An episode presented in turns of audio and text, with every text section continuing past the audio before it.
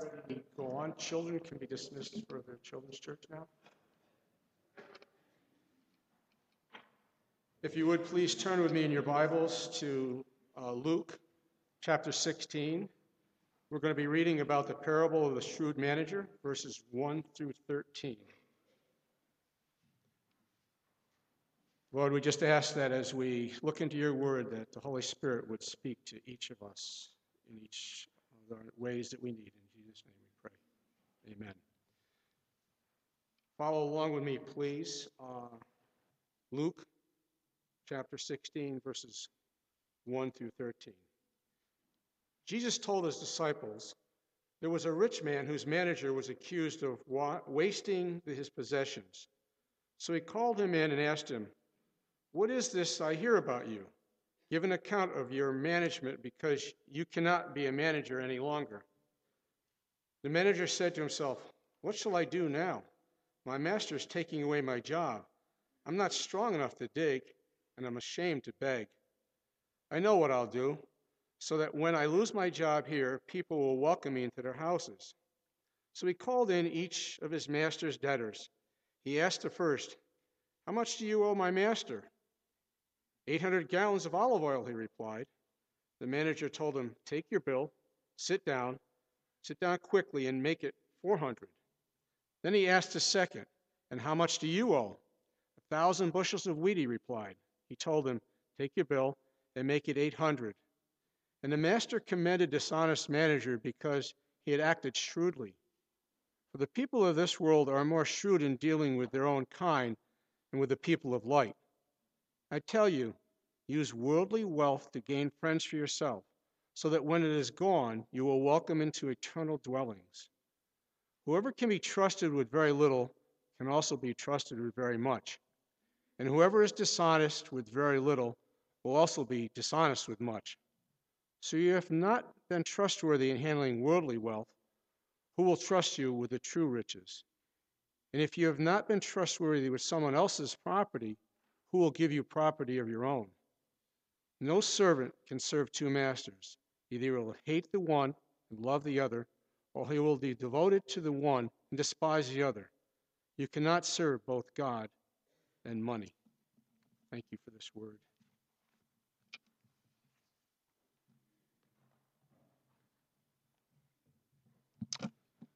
Thank you, Cliff. Join me in prayer again as we look at this passage here in Luke 16. Begin by looking to the Lord to direct and guide us. Lord, we thank you again for your precious words. The psalmist declared the word of the Lord is perfect, reviving the soul. May it revive us this morning. May it make us wise. May it bring joy to our hearts. May it direct us in our thinking. May you have your way in our lives as we look at this passage this morning. Give us understanding. Give us the application to our lives. May it truly be a mirror to the soul. And as we look at it, we would gaze intently into it, allowing it to change us. Thank you for the Spirit of God who enables us to make those changes, who gives us the understanding, who guides us into all truth. Have your way in us this morning once again, I pray in Jesus' name. Amen. I heard about some thieves in Liverpool, England, who stole a car from outside someone's house. A few days later, they returned the car to the same spot, all nicely washed and cleaned. On the dashboard was this little note that said, Thank you for the use of your car. Why don't you and your wife go to the theater? Please use the tickets enclosed. And sure enough, there were two tickets next to the note to attend a production of at the theater at such and such a date. And while the couple was gone to the theater, they robbed their house. now, that's pretty good. I mean, it's wrong, it's dishonest, but in terms of resourcefulness and cleverness, it's quite good. We come to a passage of scripture this morning that's a little perplexing. But as the case with the thieves in Liverpool, a manager, though dishonest in his work ethic, can at least be said to be resourceful and ingenious. The parable is often entitled The Unjust Steward. I would prefer to call it The Shrewd Dude. it just works for me. Now, let me say a couple of things about parables in general that certainly apply here as well. The word parable simply means to place alongside. It is a story that is placed alongside a principle to illustrate a truth. It's done for the same purpose as I might use an illustration. An illustration is not intended, nor is a parable, to walk on all fours. I mean, do you know what I mean by that? Preachers and, and teachers begin to get off course when attempting to press each detail of a parable to a certain meaning. I mean, it preaches. People do tend leaving saying, Wow, never saw that before. That was deep. Well, perhaps no one ever saw it before because it isn't there. Let's use our minds on that. It may sound good, uncovering meanings for this and that, but if Jesus in his explanation of the parable doesn't tell us, then let's be careful not to press the details. So beware of anyone providing for you some secret explanation or more to the story, no matter how beautifully packaged it is. We get way off track on parables. And so this morning, as we look at uh, the parable before us in Luke chapter 16, Jesus has a point he wants to make, and he illustrates that point with a story, with a parable. It comes alongside of the truth. It's a story about our attitude toward money and possessions. Interestingly, Jesus gave us just shy of 40 parables, and one out of three deal with money in some way. Not surprising, really, when we stop and, and realize that, that much of uh, uh, how much money is on our minds throughout the week. Statistics tell us that we spend more of our waking time thinking about money than anything else. We think about how to acquire it and, and save it and spend it and invest it and borrow it and, and, and count it. It's been noted that if you are 85 years old here in this room, that you have spent nearly 50 years, 50 years of your waking time thinking about money. Wow. Well, since it's on our minds anyway, Jesus challenges us to think rightly about it. Now, I remind you of the thread that runs through this sermon series for this month. It's found in the one word trust. Hopefully, you've been working through the stewardship journals. You still can pick one up and work through it from this point forward or catch up, do whatever you want with it. But use it uh, to, to help, you know, just you know, revive you and, and work out the scriptures on the whole subject of money and possessions. But the one word that we're building all of this series on is the word trust.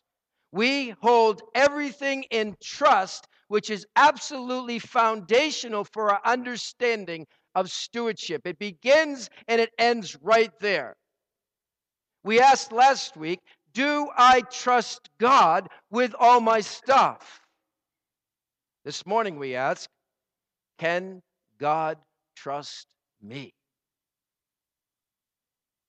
And Jesus, the master storyteller, often filled his stories with some shocking things. He does that in today's story. Well, let's dig into Luke chapter 16. Jesus is speaking to his disciples, verse 1 tells us, while others are listening in. And there are good lessons to be found from bad books. And before we look at the good lessons, let's look at the bad books of one manager of a large business. Follow along as I read Luke chapter 16, verse 1. Follow along. Jesus told his disciples, there was a rich man whose manager was accused of wasting possessions. Now, the manager, you need to realize, was given the responsibility to act on behalf of the absentee landowner. He would be hired for such a, a, position because he would be considered trustworthy. He was trusted with the full operation of the, of the agricultural business. And, and this hired steward managed all the land, all the crops, all the owner's assets. And the owner is a rich man, as is the manager who is doing business with some very wealthy people. And apparently, someone blew the whistle on this manager who was wasting the owner's possessions. And this accusation here has a tone of hostility to it, but it's an accusation that sticks. The word for wasting there is or squandering is the same word used for the prodigal son who threw away all his money in loose living in Luke chapter 15, same word. This manager is totally irresponsible and throwing the owner's money away. This manager is in a way too important position to be irresponsible. And so the owner doesn't waste any time and he calls in the manager for a meeting. It's a very brief meeting, as you'll see. Kind of like in, in Donald Trump fashion, he says, You're fired. That's it. He fires him on the spot. He says to the manager, verse 2, What is this I hear about you? Give an account of your management because you cannot be manager any longer. Now, this accounting that is required of him is not to keep his job, for that's already a done deal. It's for the purpose of pulling together a final report. Now, I have to wonder, I have to wonder why the owner uh, gives this irresponsible manager a little bit more time. I mean, if you're going to fire someone for mismanagement of your money, why would you give him any more time to do any more damage? I mean, it's like clean your desk, get out of here, don't let the door, door hit you on the way out. You're done.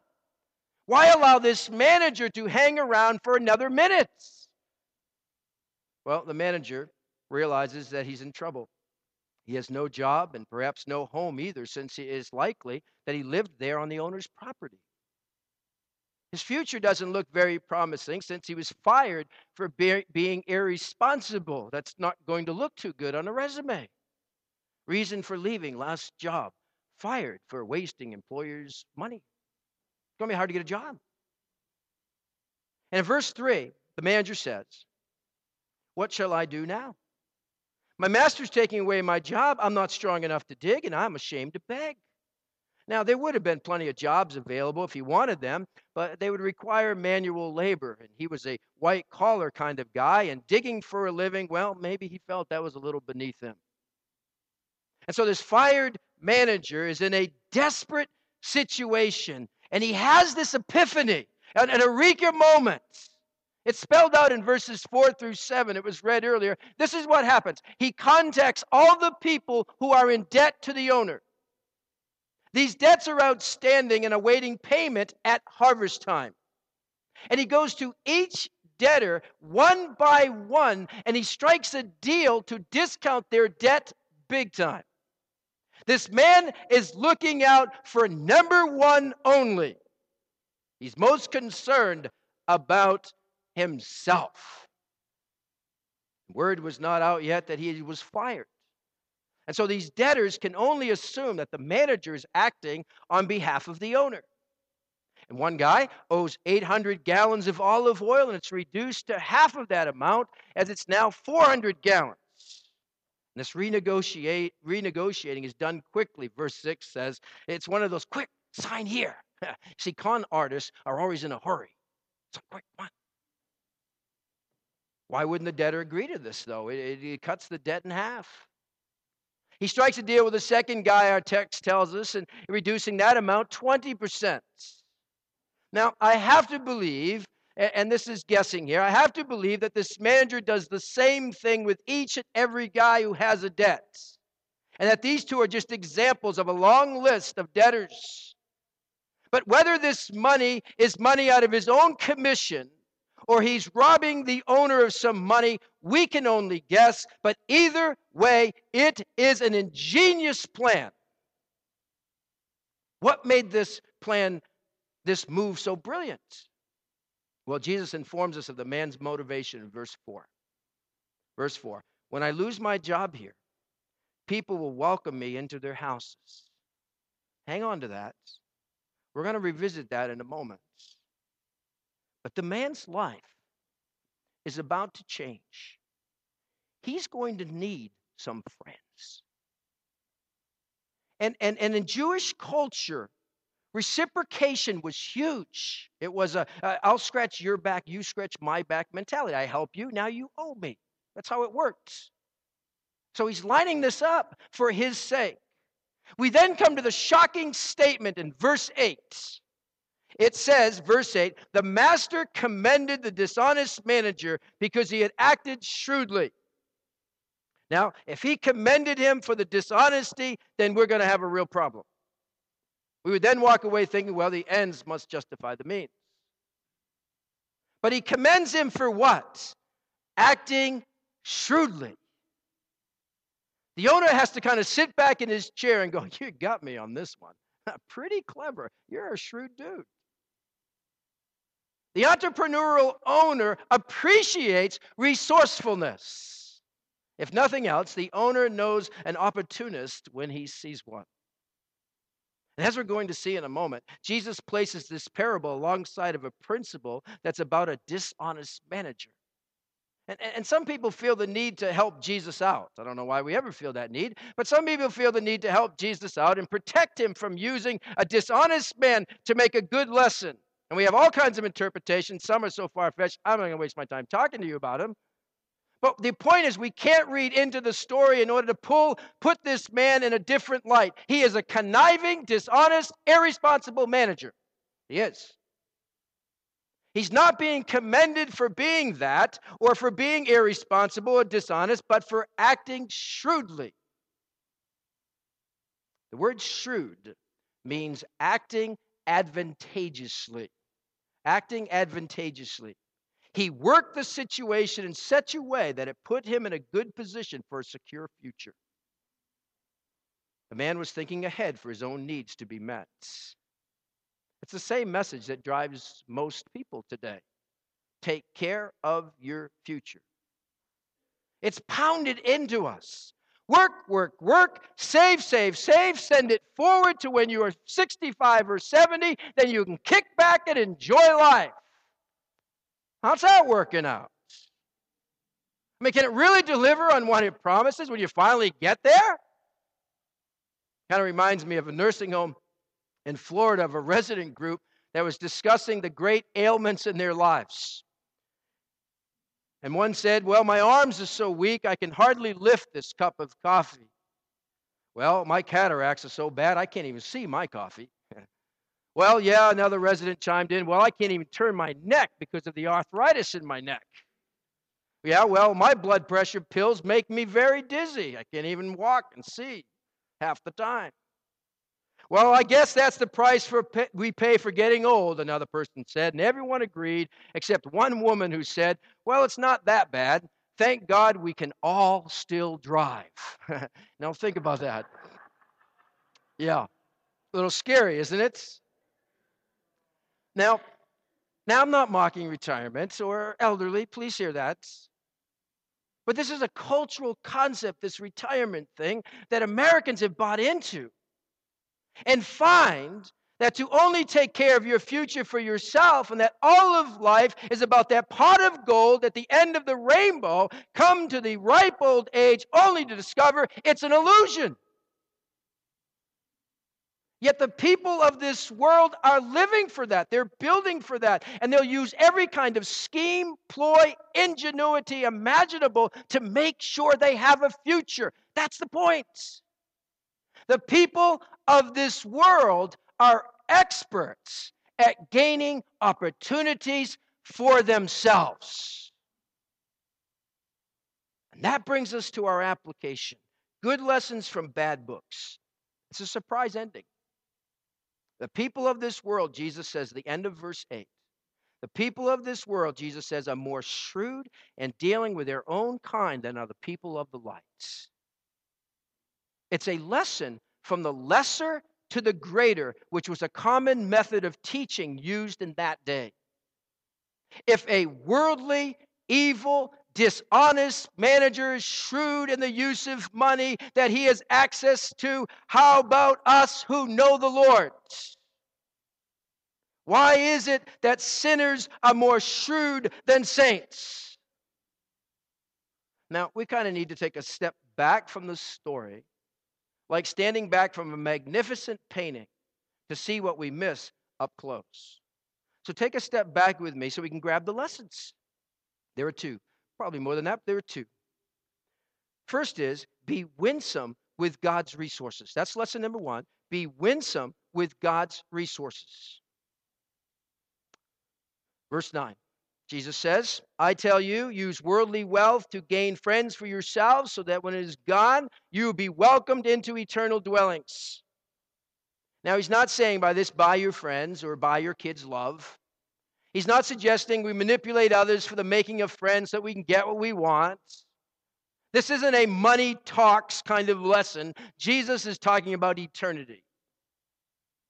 Believer, when you pass from this life to the next, there's going to be one big reunion with loved ones, and that will be something.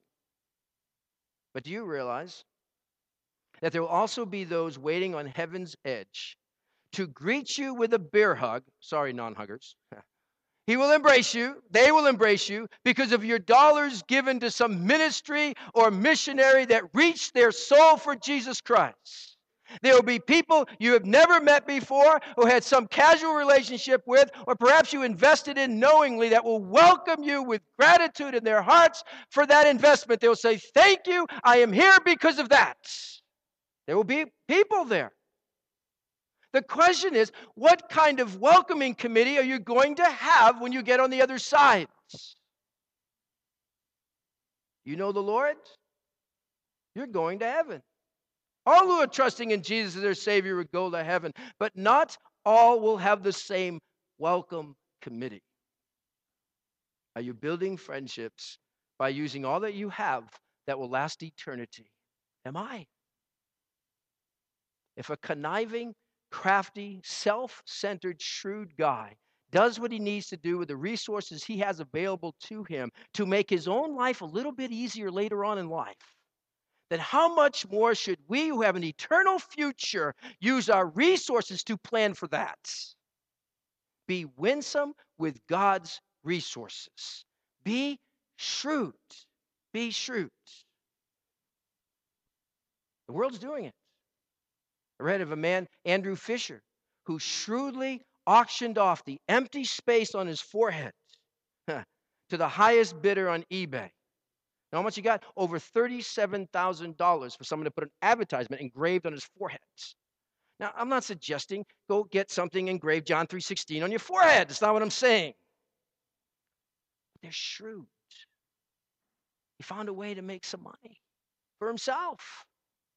And frankly, this world does circles around us in the area of shrewdness, ingenuity, and creativity. Now, admittedly, this is a pet peeve of mine, so take this for what it's worth. But Christian books and some writings and Christian songs and strategies lack often so much creativity. The world draws up these clever strategies, business developing genius plans for reaching the globe with their product line, and the arts and media pull out all the stops with their creativity. All for what? dealing with their own kind and securing a better future on this earth for themselves. The church's strategy for outreach and, and ministry plans and gathered worship simply takes what others are doing and mimics it off half the time. Now, I understand, before you throw darts I mean, I understand the principle of not reinventing the wheel, and I'm not for a minute suggesting that we must dazzle and entertain for success. But really, we should be the most ingenious, creative group around. We serve an unlimited God, drawing upon his unlimited resources, and yet we do the same thing, different verse, and wonder why the unbelieving world is not interested and our Christian kids are bored with it all. Someone wrote this. Says you can live on bland food so as to avoid an ulcer. You can drink no tea or coffee or other stimulants in the name of health. You can go to bed early and stay away from nightlife. You can avoid all the controversial subjects so as never to give offense. You can mind your own business and avoid involvement in other people's problems. You can spend money only on necessities and save all you can. Yet you still can break your neck in the bathtub. It's true. See, we, eh, we've developed an, an ethic of avoidance rather than an ethic of involvement. Jesus says it plainly do this. Take your resources, make friends with them. Be shrewd. Be shrewd. And connecting with others. Be shrewd. I don't know what that means for you. It may mean that you're preparing a meal before you head off for church so that when you get to church, you can say, hey, come on over today for lunch because I have a meal already prepared. I don't know. Be shrewd and how we connect with us, how we serve in the church, how we reach out to the lost. Be opportunistic. What are we doing with our resources? We have lots of them. For the future that lasts forever, how many opportunities do we miss? What are we investing in? Invest in people, invest in the gospel, make friends for eternity. I mean, did God give us the abilities we have just for the now? Just so we can get a paycheck? Just so we can retire someday? Brothers and sisters in Christ, let's get shrewd for Jesus' sake, for the kingdom's sake. Be winsome with God's resources. Work that. The second lesson, I need you to. The second lesson is behave responsibly with God's resource, resources. Not only be winsome with God's resources, behave responsibly with God's resources. Behave responsibly. Follow along as I read verses 10 through 12 here. It's going to make you squirm a bit. It did to me. Verse 10 Whoever can be trusted with very little can also be trusted with much. Whoever is dishonest with very little will also be dishonest with much. So if you have not been trustworthy in handling worldly wealth, who will trust you with true riches? Verse 12. And if you have not been trustworthy with someone else's property, who will give you property of your own? What is Jesus saying here? Well, what determines our faithfulness? Not circumstances, not amounts. It's about your character, it's about your integrity. It's about where you're investing. If your desire is to invest in eternity, you will do it. If you don't desire that, you won't. No change in circumstances or amount would alter that one bit. Read of an ambitious young man who told his pastor that he promised to give God a tithe of his income. And so he said, Well, let's pray together and ask God to bless your career. At that time, he was making a very small amount of money. In a few years, his income increased greatly, and so did the amount of his tithe. He didn't like that so much, so he visited the pastor again to see if he could be released from his tithing promise because it was just too costly for him now that his income had increased. The pastor replied, I'll tell you what, let's pray and ask God to reduce your income to where it was when you first made that promise, and then you'd have no problem tithing again. Okay, God can take care of that, can't He? We want to step up. All right, I have a plan. I'll reduce. He can do that. Some say if I had a million dollars, I would give to this and to that. No, you wouldn't unless you already are practicing faith, practicing faithfulness in the little amounts. Verse 10 says we do need to sweat the small stuff. Some people want to skip past the little things in life and get on with the big things. But if you aren't faithful in little tasks and little responsibilities and little money and resources, you will not be faithful when given more uh, important responsibilities and more resources and more money. You won't. Who are you right now? If you're self indulgent in a little, guess what? You'll be self indulgent in, in a lot. Teens, if you struggle with faithfulness and following through or figure it isn't any big deal and blowing off what you said you would do, or you can't be trusted in carrying out that little responsibility, don't think that all of a sudden, when you land that big job or you get that huge break, that you will instantly be faithful. You won't. How you handle even the small things reveals our character. Can God trust me? Can God trust you? Are we behaving responsibly with God's resources? Are we being winsome with God's resources? Why? Why? Why are we to give generously, give away our resources so we can get back something now? Is that what Jesus puts out there? Scripture may speak to that other places, but right here, he speaks of the investment you're making for all of eternity in people's lives. He speaks of eternal dwellings, He mentions true riches. He mentions property of your own. When's that going to happen? In this life? No, he's speaking to the life to come. Everything in this passage here is about the then. This is what it all boils down to right here. Living now in light of then. Living now in light of then. With all our resources, our abilities, everything. Living now in light of then. And quite truthfully, this is one of the reasons for the stagnation and immaturity in the contemporary evangelical church. We are living in the now. We want heaven now. We want healing now. We want it fixed now. We want happiness now. We want it easy now. We want everything now. And Jesus is challenging us with the then, living now in light of then. Living this day for that day, as Martin Luther used to say. It's the prospect of glory that invites us to permanently realign our priorities. Loved ones, what would it look like? What would it look like for us as a church if the then really invaded our now? What changes would we need to make in terms of the use of our resources for the blessings of others and the investing in friendships for eternity? Because if we are to have greater impact, we need to be thinking about the then. We can't serve all our stuff in the now and serve God for the then at the same time. That's what Jesus concludes here in the lesson to the disciples and to us. Verse 13 No servant can serve two masters. He'll either hate the one, love the other, he'll be devoted to the one and despise the other. You cannot underline, circle, do whatever you need to do with that word. You cannot serve both God and, and money or mammon, possessions, stuff. Money here, all our stuff is personified as a boss. Now, it isn't that it's difficult to serve God in our possessions. No, it is impossible. That's what he's saying.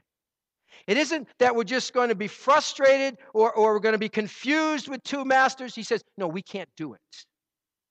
Serving two bosses is like trying to walk in two different directions at the same time. It can't be done.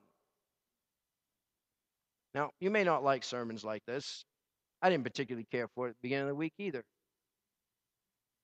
Perhaps you're even getting a little angry over hearing this message this morning. But if we are truly serving God, we won't be intimidated by these kind of passages. Instead, we're going to get really excited. We're going to allow eternity to break into our now. As, as one southern preacher put it, let's do our giving while we're living because we're knowing where it's going. Yes. What are we going to find when we cross the finish line? What are we going to find? Two Kentucky farmers owned racing stables, and over time they developed a strong rivalry between them. One spring, each of them entered a horse in a local steeplechase. Thinking that a professional rider might help him outdo the other, one of the farmers hired an extremely proficient jockey well, the two horses were neck to neck with a large lead over the rest of the pack at the last turn, but suddenly both horses fell, unseating their riders. The professional jockey remounted quickly and rode on to win the race. Returning triumphantly to the paddock, the jo- jockey noticed that the farmer who hired him was fuming with anger. What's the matter? the jockey asked. I won, didn't I? Oh, yeah, roared the farmer. You won, all right but you crossed the finish line on the wrong horse. and we may be figuring we're running a pretty good race. We may want to pause and check now and then to make sure we're on the correct horse. Are we riding the horse marked American Dream? Are we riding the horse marked uh, uh, Trivial Pursuits or Wasted Opportunities? Loved one, we've been given a lot, a lot. Can God trust me with it? Can God trust you with it? Can He trust us with all that He's given us? Let's pray. Lord, these are sobering words here. And just as you, was your intention. Shocks us, it grabs us, causes us to stop and think. That's what you did with your stories. Thank you for this parable. For it reminds us of the resources that we've been given and what we're doing with them. God, may we be able to say, Yes, you can trust me, even little things. That we as individuals, as families, as a church, that we're using our resources to make friends for all of eternity. Help us to know what it means to be shrewd, wise as serpents, harmless as doves. Teach us. Help us that it's you, you are our vision and only you. You are first in our thoughts. That it's all about you, that we have our eyes on you as our master. Keep checking in with you and say, Master, what do you want me to do with this that I hold in my hands? Show us. I pray in Jesus' name. Amen. As we close, turn your hymn books to hymn number.